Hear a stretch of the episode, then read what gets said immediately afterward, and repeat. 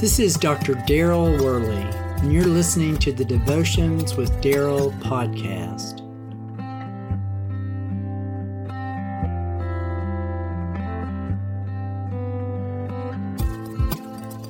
Today, if you are jailed because of spreading the gospel, God may or He may not send an angel to free you from the prison bars that hold you. But the important thing to remember is that God is always with us no matter where we are. God knows the absolute truth of the situation, and we never enter the Christian mission field alone.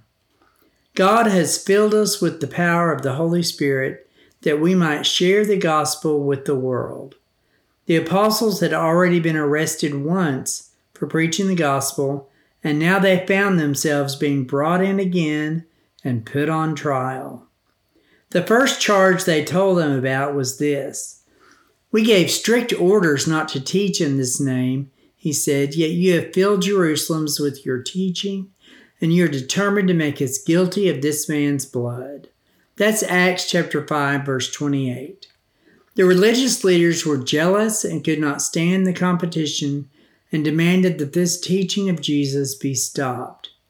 But if you recall, right before Jesus ascended into heaven, he told the disciples that the Holy Spirit would help them and that they would be his witnesses in Jerusalem, in all Judea and Samaria, as well as to the ends of the earth.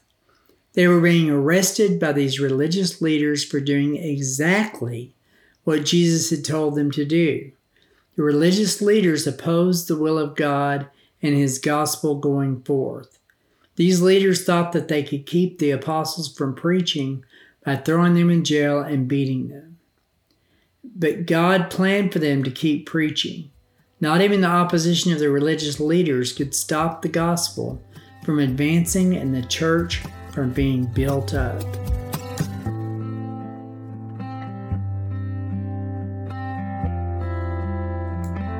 Until next time, this is Dr. Daryl Worley, praying that you have a blessed day filled with the richest blessings from God.